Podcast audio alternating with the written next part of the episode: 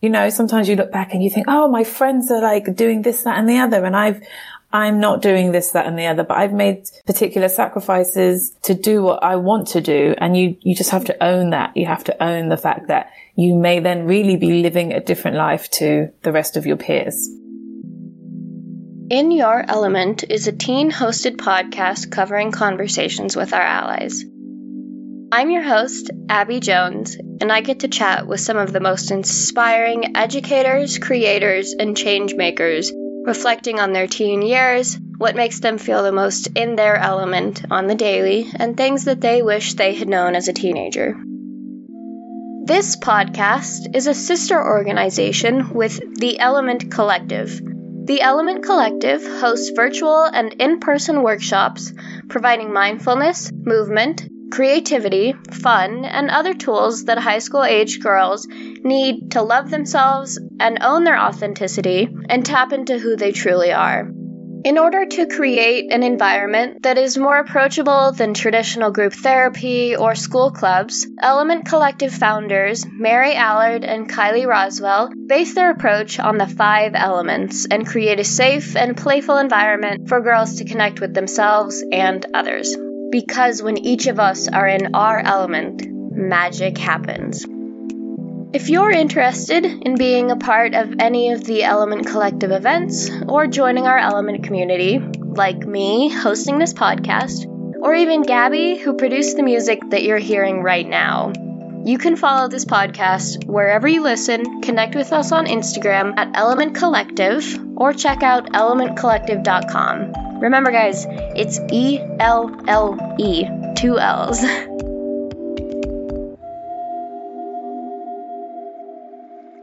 All right. I'm actually very excited to have you on the podcast today. Yay! I appreciate you talking to me.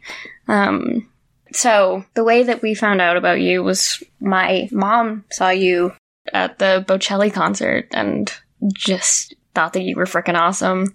So she was like, You guys have to interview her. Wow, so go your mom. That is really cool. I know, right? Yeah. So just wanted to let you know that. Yay! um, yeah. So she saw you playing the cello. Um, you also sing and write your own music, which I love your music. Um, Thank you. But yeah. So tell me what got you into that. Was it a recent thing? Has it always been a thing for you since you were tiny? Yeah, I um I first started kind of engaging with music in a formal sense around three or four. My mum started me on piano lessons after we went to a concert to hear Sweet Honey in the Rock, who an American gospel group, perform. And um, I sang all the words because I just had listened to their cassette over and over again. and so I sang all the words in the concert and the people in front of us were like, whoa, she's three. What's going on here? Yep. and my mom was like, oh, okay, so she's musical. Let's try and nurture this somehow. So I learned classically all through primary school. And when I got to secondary school, I wasn't learning much in terms of, um, theory because the early years were all about basic piano skills and theory. And my music teacher thought I'd be better off learning a second instrument, which is where the cello came in around age 12, 13. So I started playing classically um, through secondary school, cello and piano. And then the singing, I just sang. I grew up with soul music and hip hop and R&B and whatever was in the pop charts. And so, as most of my friends did, we sang in general. But the putting together of all of that kind of happened in the early years of music college. So I went to a super academic school and thought I would study French and Spanish, but I didn't in the end, which is another story we can come back to. And I found my way into music college ultimately to study composition. And then as a side hustle to earn some money on the side, I was singing and playing cello in a restaurant. So oh, that's oh, nice. the very general overview of how it all kind of came together. So was there a moment in your life when you realized that you had a gift musically? Was it when you were three and singing all of the lyrics or? Not as such. I enjoyed music. I enjoyed listening to music and practicing my instruments felt like a really um, safe space, positive space. I mean, I used to resist practicing around age nine, 10. I didn't really want to practice the piano, but once I had pushed through that phase and my mum had pushed me through that phase, I kind of started to overachieve and I knew I excelled in that area. Like I was getting really high exam marks and I was performing at all the school concerts and I got a lot of praise for, for having an aptitude musically. So I think a lot of my motivation was wrapped up honestly in praise and doing well. Um, I don't know how positive that is, but that's just what it was.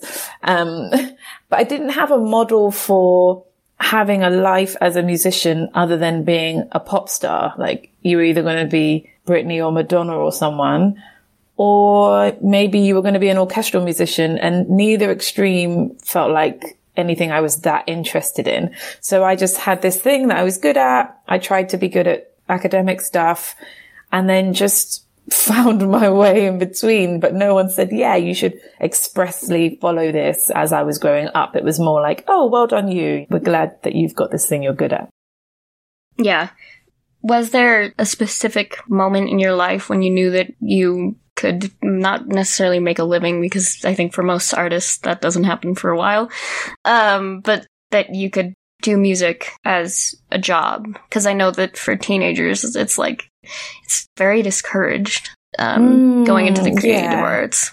I hear that, and a couple of things happened. The main thing that pushed me in the direction of music college was that I had a place to study French and beginner Spanish at Cambridge and it was a really big deal mm. getting into Cambridge and yeah. you know, my family had done that. And even in my school, it was like really a big thing if you had a place at Cambridge and I was so excited and all I needed were three A grades to get in. So I don't know, a 4.0 or 4.9 average or whatever the highest right. thing is that you need. I needed that at the end of my um, A level exams and I didn't get it is the short mm. story. I tried really hard and I just didn't get three A's and I sort of collapsed quite dramatically in the school courtyard and had to be carried home and stuff. And, you know, looking back, it's just hilarious. It was divine intervention, the best thing that ever happened to me. But at the time, it was the worst thing that ever happened to me. And I took a year out to kind of calibrate and figure out what to do next. And it was in that gap year that my stepdad said, I think you seem to be really good at music while you're young. Why don't you just follow your heart and do something that you really enjoy doing? So those early years were just trusting and having the support of my family who, who weren't making any demands on me. They were happy I got into Cambridge, but they weren't that attached to that either. They didn't think it was necessarily the best thing ever. And they weren't discouraging me from following an artistic pathway. So I, I really thank them for that because it didn't feel as though I was having to prove anything in that sense. But what I found difficult to do is go against what feels good. I've just trusted. I mean, music can be challenging. So that's not to say it's an easy pathway either. Even if it is something that you enjoy doing, there's always a sense of challenge because you're growing and there's a lot of growth to be had in being an artist. So it's not always been easy, but I've always trusted that it's it's my pathway because doors kept opening very easily, like the door to music college against all odds. I didn't have a music A level degree. I didn't have all these things you're supposed to have, but I somehow got in there. So I had to trust that that's my path. And I think a lot of, um, trust in yourself is one step at a time. I don't think you can magically click your way into knowing what isn't the right path, but there is a small bit of you that knows this is good for me, at least this next step. So I just kept following that. And before I knew it, I was getting paid to do small things, um, singing a song at a, a wedding or a party or writing an arrangement for somebody or composing for my peers, little things that made me feel, oh, there's some value in this. Or even if it's people enjoyed it, there's value. So it's noticing the small positive moments of feedback along the way that kind of snowballed into, ah, I can make money or this is something I can keep going at. Yeah, yeah. So Cambridge, that's awesome. Mm. um, but I I know that for a lot of people with their parents, it would be yes, go to Cambridge. Why would you pursue music? You can't make a living out of that. Do something academic. So, what advice would you give to somebody whose parents aren't so supportive? If your parents are really intense and their word kind of is the law, then at the very least, try and do both. If you have to go to Cambridge, for example, and you got in and you're like, okay, my parents are making this a law. Yeah, and you know what your parents are like. So get into Cambridge and then get into an orchestra or join a choir or make a band. Do something that is still relevant to you within the context of what you feel you have to do. That's also another pathway. And that might be your pathway, you know, mixing the two and how they come together. So, um, whatever you do, don't completely discount what it is you want to do. Yeah. I think that's a mistake that a lot of people make, and it's mm. so unfortunate living their life to make other people happy. That's the one. Yeah, it's terrible. yep, exactly. and it takes a lot of guts to be able to do what you did yeah. saying, no, this is what makes me happy. And I think that I can make a living out of this and do it professionally. I respect it.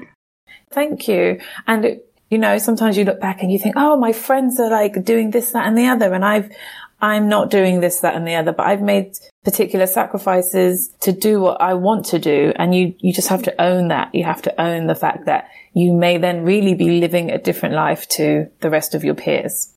Yeah, exactly. So once again, I love your music. Thank um, you. How have you made your music your own and stand out from everybody else?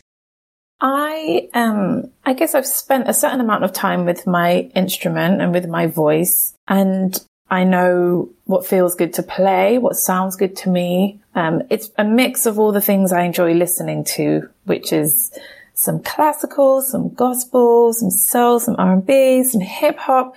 And I think if enough of those ingredients are in anything I do, then it's going to feel like me. So whatever the story is or the picture I'm trying to paint musically, it will usually have one or two or a number of those elements. And then I know that I'm in my zone with it. And then I let the story dictate how the rest of the sound world should evolve. But I think it happens over time. Um, you try different things and you go further in one direction and you think, okay, well, you know, it is what it was. And you keep moving. And the further you go along, the more you start to repeat yourself in the best sense because you've got your own sound by then. Totally. Yeah. yeah. Um, so earlier you mentioned how doing music just makes you happy and you feel fulfilled, I guess. Um, what about doing what you do makes you feel in your element? There's a lot to what I do from a business end to like the front facing end of being in front of an audience. It's so all encompassing to be an independent artist because perhaps like myself, I'm running my own record label or mm. um, I'm composing for people or I'm standing in front of thousands of people singing. I feel challenged and stretched in every direction. And I love making progress personally. I love growing. I love expanding and trying new things and, you know, putting myself in uncomfortable situations ultimately yeah. because that keeps me on the edge and I never want to, um, stagnate creatively. So the kind of music I do and the things I'm engaged in lend itself to always pushing forward and expanding and meeting new people and hearing new stories and trying new things. But there's also just that part of me that's always been there. And maybe it's genetic. My dad's an actor, but I've got a performer gene. I'm very comfortable being on stage in front of people. That's the easiest part for me and the bit where I most feel in my element when I'm just in front of an audience. Doesn't matter how many people, my voice or my cello or the piano and just singing a beautiful song either my own or another one that I've made a cover version of. I just feel really connected to the audience. And I think it's that sense of communicating that I love. I love talking. I love singing. I love communicating with people because people are amazing. And I think if you genuinely like people, I think that that helps because I feel like, yeah, I want to be here. I want to share something beautiful, hopefully with, with you. I want to be honest in this moment and express myself with you. So that's that's really the core of, of why I'm doing everything because I enjoy that sense of exchange. Wow. I know that, I mean, basically nobody is going to be like, yes, I love standing in front of thousands of people and singing and, and being vulnerable. And so that's just very impressive. And I've never heard somebody explain it like that either. And I, I love that. Thank you. Thank you. and yeah, you're right to say vulnerable. I think that's an interesting aspect of it because it is very vulnerable to be solo and not have the support sometimes of a band. And sometimes things go crazy wrong. Like just, it's just cry. You forget the words or you forget the chords or some mad thing happens. You're like, wow, okay, it's just me here. doing some wild thing. But people love that. That's why people want to come to live shows. They want to see you. They want to have a real experience. Exactly. Okay, so I have two more questions for you, and then yeah. I will let you go. Um, what is one thing that you wish you had known when you were a teenager? If you could go back and tell your teen self, what would you say? Maybe a few things. I would say keep a diary and um, keep a diary, but keep it somewhere that you know no one else is going to read it because that's the worst. I've had that someone reading your private diary. Um, but I say keep one because you can then um, understand and process how you're really feeling and refer back to it. So that sense of building the trust in yourself and your intuition. If you're really honest with yourself in your diary, you will know how you're feeling about something and you can check in with yourself and then follow the right path for you.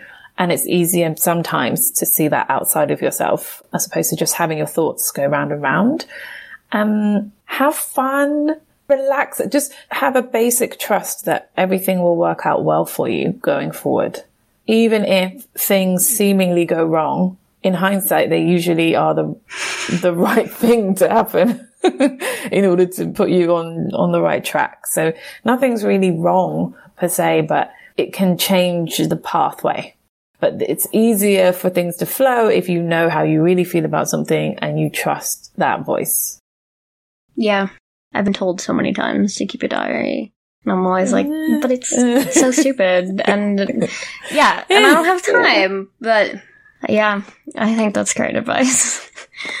and um, it could just be like one or two sentences for the day, nothing too intense. No, like five pages per right. day or anything. just, you know, a couple of notes. Yep.